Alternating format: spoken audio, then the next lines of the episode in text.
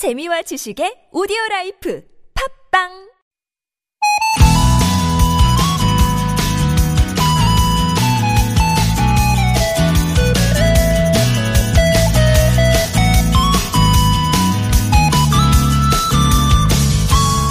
가끔은 아 이게 정말 맞아? 두 눈으로 보면서도 믿지 못할 때가 있습니다. 오늘 아침에 딱 그랬어요. 오늘 서울의 아침 기온이 영하 18도, 경기도 지역 대부분도 영하 20도 안팎을 기록했죠. 바람도 세게 불어서 체감 온도는 놀라지 마세요. 영하 26도. 설악산의 체감 온도는 무려 영하 44도를 기록했습니다. 와, 영하 26도, 영하 44도. 대한민국 맞는 거죠. 그야말로 최근 20년 새 가장 추운 하루가 될 것 같은데요. 매섭다 못해 무섭게 추운 날이지만 그래도 우리 오가는 말의 온도, 나누는 마음만큼은 포근하게 영상으로 지켜갔으면 좋겠습니다. 마음 따뜻한 사람들이 모이는 곳, 좋은 사람들 송정입니다.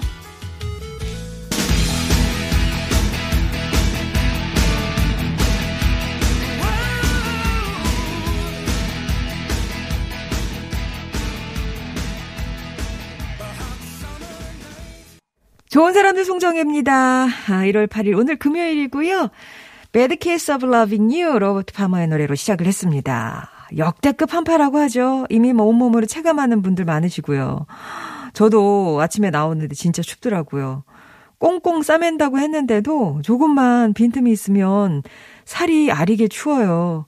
그리고 막 마스크 바깥으로 이게 뭐가 나오는 습기가 나오는 건지 모르겠는데 막 눈썹에 살얼음 같은 게 껴가지고 이렇게 깜빡일 때마다 뭔가 좀 끈적끈적한 그런 느낌도 있고 안경에 습기 찬 게 그 얼음이 됐다는 분들도 있고 아무튼 무섭습니다.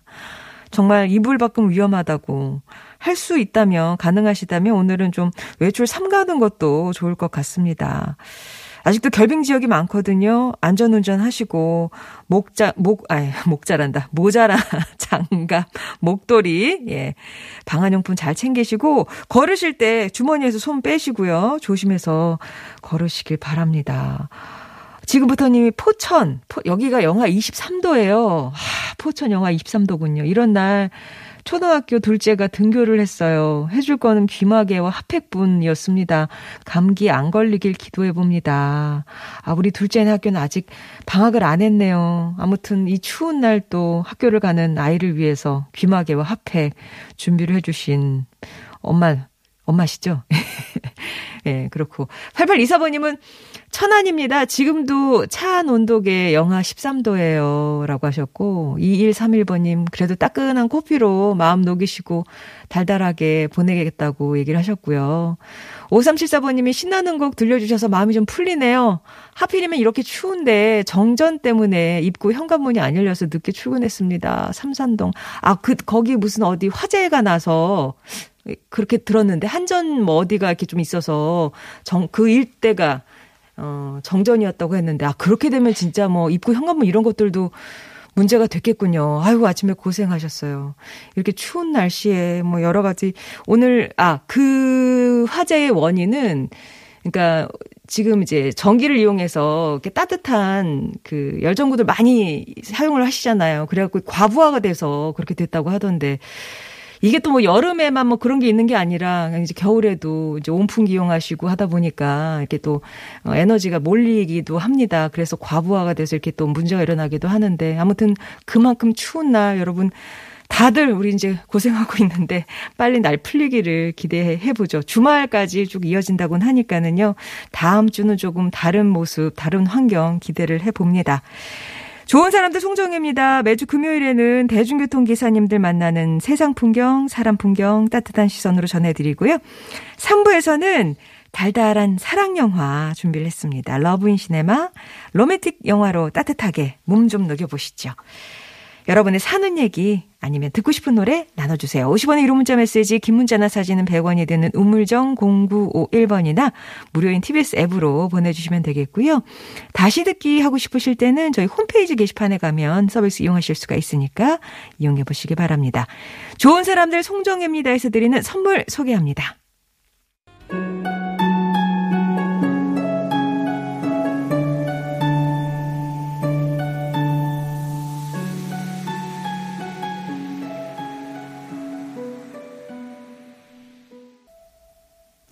랄랄라 들으셨습니다. 샘 스미스 노래였어요.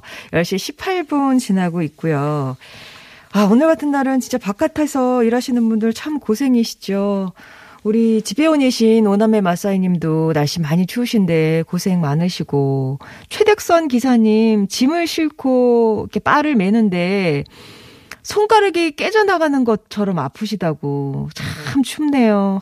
그걸 또 이제 막 실을 짐 그 다음에 막 이게 뭐 이렇게 다 이렇게 묶으시고 막 그러셔야 되잖아요. 다 바깥에서 하는 일이신데 고생 많으십니다. 00 0773번님은 저는 이렇게 추운 날엔 아귀 김치찌개가 생각납니다. 80년대 전남 여수 어항단지 근처에서 부모님이 조그만 수산업을 하셨는데요. 자투리 고기 중에 아귀가 나오면 꼭 김치찌개를 해주셨거든요. 오늘따라 막 생각이 나신다고. 아, 아귀를 김치찌개에 넣고 끓이시는군요. 어, 저 이런 거는 어, 예. 아, 생소한데요? 아, 근데 되게 궁금한데요? 아기는 맨날 찜으로만 먹어봐서 촌스럽게. 아, 아기 김치찌개가 있구나. 이게 또 유난하게 또 생각이 나는 음식들이 있으시죠. 특히 추운 날은 음식도 이렇게 좀 당기는 게 따로 있을 것 같은데 점심 메뉴 정하셨어요. 앞으로 약 한두 시간 후면은 먹게 될 점심 뭐가 좋을까요? 오늘 같이 이렇게 찌개류나 탕류나 뜨끈한 국물 있는 것도 좋겠고 어 온면, 예, 뭐 칼국수나 이런 것도 김, 하여튼 뭔가 좀 이렇게 따뜻한 음식으로 몸 좀 녹였으면 좋겠는데, 글쎄, 점심 메뉴들 어떻게 정하셨는지 모르겠네요. 3690번님은 작년에는 안 얼었는데 세탁기가 또 얼었어요. 왜 저는 꼭 얼기 전에 빨래 안 하고 제일 추울 때 할까요? 지금 어, 어제 안에 들어가서 멈춘 빨래가 들어있어서 멘붕이네요. 라면서, 하, 세탁기 이것도 이제 추워지면 미리 이제 이불 같은 거로 감싸놓고 막 그랬어야 되는 건데, 이미 타이밍을 놓치셨어요. 어떻게 날 풀리시기를, 어, 기다리셔야죠. 이거 괜히 또 드라이어 같은 거 이렇게 쭉 대시다가 또 일 날 수도 있으니까, 그냥, 음, 그, 저기, 뭐 코인, 그, 세탁방 이용하시거나, 아니면 좀, 뭐, 며칠 뭐, 개, 버티시면 어때요? 3690번님. 빨리 녹기를 바랍니다. 이래저래 지금 한파 때문에 스트레스를 받고 계시는데, 교통 상황은 어떤지 한번 또 살펴볼게요. 서울시내 상황입니다. 박선영 리포터. 강승윤과 이적이 함께 했습니다. 웃어라 그대 들으셨고요. 오늘 이렇게 뭔가 차고장 때문에 곤경에 처하신 분들이 여러 분 계시네요. 하길리 님이 택배 간선 기사인데요. 새벽에 히터가 고장나서.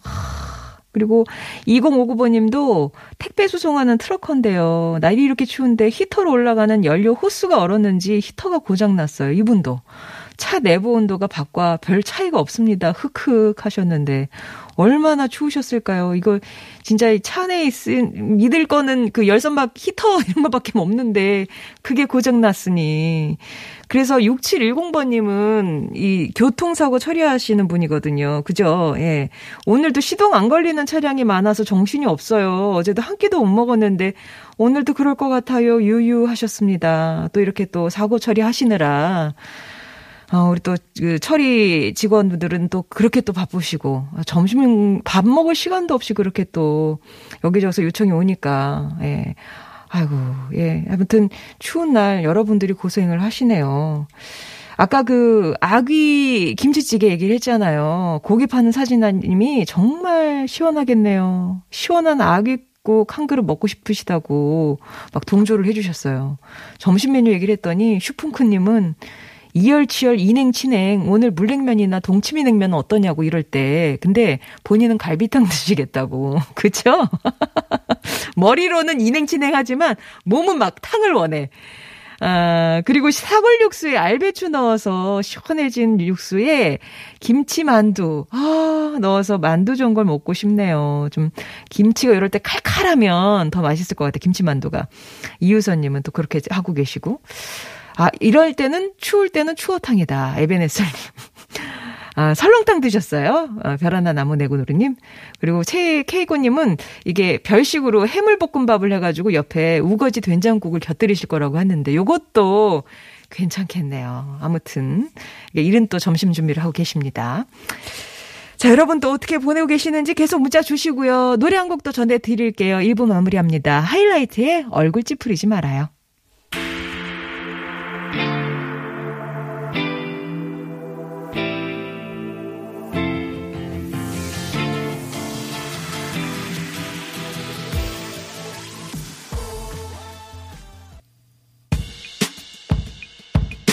언젠가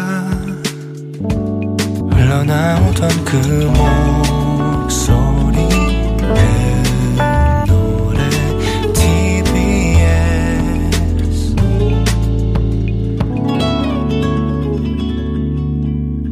송정의 좋은 사람들입니다.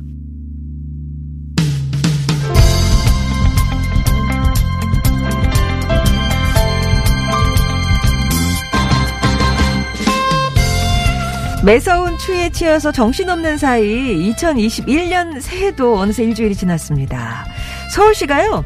2021년 새해를 맞아서 더 나은 서울을 위해 새롭게 시행하는 사업과 제도들을 준비하고 있다는데요.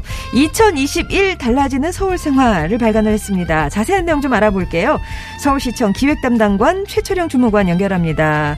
안녕하세요. 네, 안녕하세요. 네. 수산 주무관입니다. 반갑습니다. 2021 달라지는 서울 생활을 발간하셨는데 이게 어떤 내용인지 좀 간단하게 소개부터 해주세요. 아, 네. 달라지는 서울 생활은 매년 서울시에서 새롭게 추진하는 사업, 개관을 앞둔 공공시설, 달라지는 제도 중에 시민 생활에 도움이 되는 정보 위주로 소개를 하고 있습니다. 이번에 소개한 2021 달라지는 서울 생활은 안전한 도시, 따뜻한 도시, 꿈꾸는 도시, 숨쉬는 도시로 만드는 4개 분야 50건으로 구성했습니다. 대표적인 내용 몇 가지를 말씀드리면 네. 서울, 예, 서울 의료원 응급 의료센터 신설, 금천 소방서 신설, 동대문 디자인 프라자 내 이제 화성 스튜디오 가동, 음, 그리고 마지막으로 세종대로 사람숲길과 새로운 광화문 광장 조성 사업 등이 있습니다. 그렇군요. 시민 생활에 도움이 되는 정보를 주시는 건데 그 중에서 뭐 서울의료원 응급의료센터, 금천 소방서 신설을 제일 먼저 꼽아주신 걸 보면 시민 안전이 최우선인가 봐요. 네, 맞, 맞습니다. 서울시는 우선 시민의 안전을 최우선으로 네, 총력을 다하려고 합니다. 네, 첫째로 5월 12월에 서울의료원은 지상 5층 규모의 응급의료센터를 신설하여 응급환자 수용 병상을 기존 22개에서 59병상을 추가하여 총 81개 병상을 운영합니다. 음, 그리고 두 번째로는 금천구민의 수거 사업이었던 금천소방서가 9월에 신설됩니다. 드디어 이제 금천구에서도 지역 화재에 대해서 즉각적으로 대응을 할 수 있게 된 거죠. 네. 세 번째는 어두운 야간이나 비 올 때 이제 운전자분들이 차선을 보기가 힘들었는데요. 이번 달부터는 지금보다 3배 정도 선명하게 보실 수 있도록 고성능 차선 도색을 본격 시행합니다. 네. 금천 소방서가 신설이 되면 25개 자치구가 다 하나씩의 그 소방서를 갖게 되는 건가요? 아, 네, 아, 맞습니다. 그렇군요. 네. 코로나19로 사회적 거리두기가 이제 올해도 이어지고 있는데 관련해서는 네. 이제 비대면 화상회의, 청년 실업 해소 프로젝트를 준비하셨네요. 이건 어떤 내용인가요? 네. 이, 어, 이거는 이제 4월부터 국제 행사 등 각종 행사가 안전하게 비대면으로도 가능할 수 있도록 동대문 디자인 프라자 내에 화상 스튜디오 서울 온이라는 것을 구축하여 상시 운영합니다.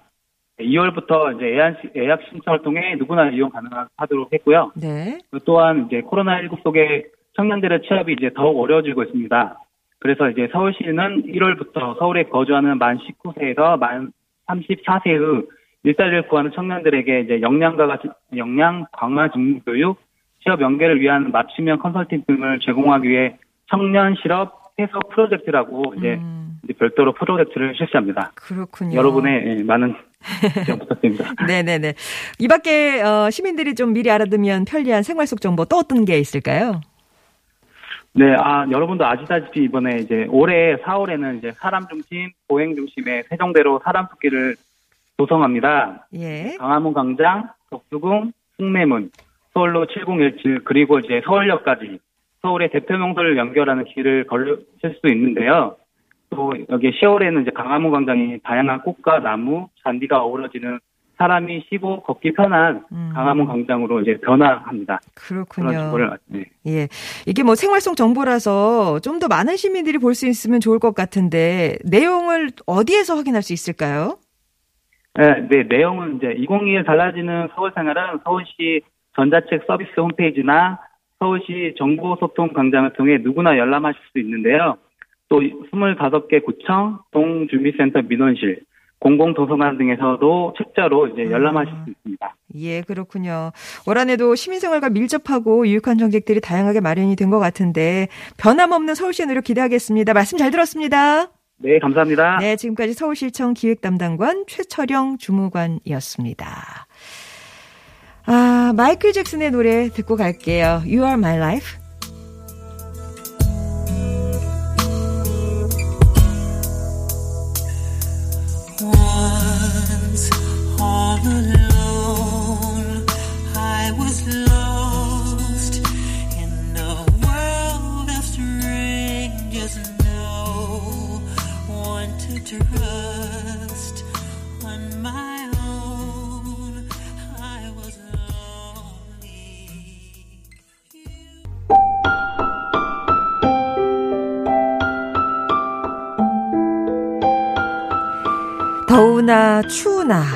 낮이나 밤이나 늘 기꺼이 시민들의 발이 되어주는 분들이 있죠. 참 좋은 기사님, 당신을 응원합니다.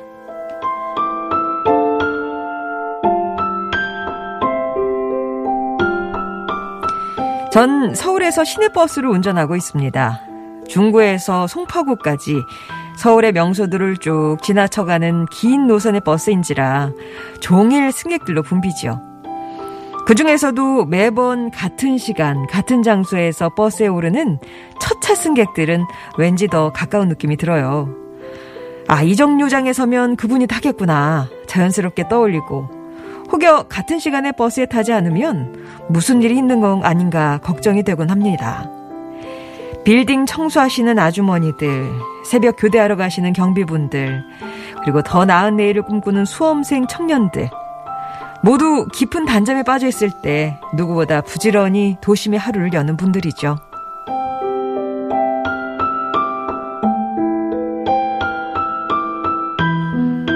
그런데 작년 가을부터 서울역 환승센터에서 첫 차를 타는, 타는 분이 한 분 더 늘었습니다.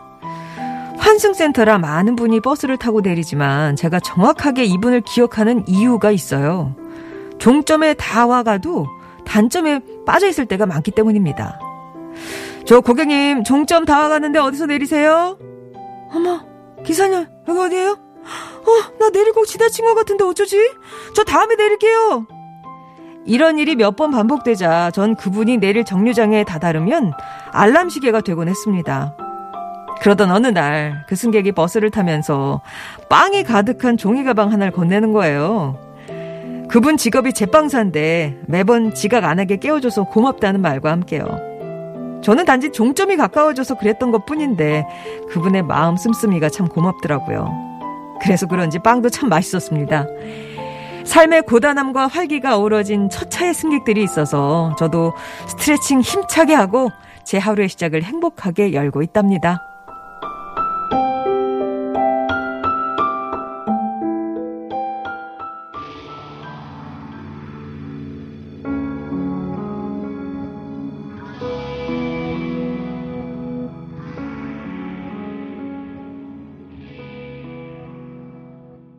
기사님들의 사연으로 꾸미는 참 좋은 기사님 당신을 응원합니다. 오늘은 김동희 기사님이 특히 첫차, 아, 첫차의 풍경, 또 첫차에서 만난 승객과의 따뜻한 일화를 소개해 주셨어요. 들으셨던 곡은 이승열의 새벽 아침의 문이라는 곡이었고요. 승객이 그러니까 제빵사 하셨던 거죠. 아, 진짜 그러고 보니 제빵사도 일찍 출근해야 하는 직업이잖아요. 아침 출근길에 빵, 뭐 이렇게 하려면 더 일찍 나오셔야 되는 거니까. 새벽같이 빵을 구워야 하는 건데.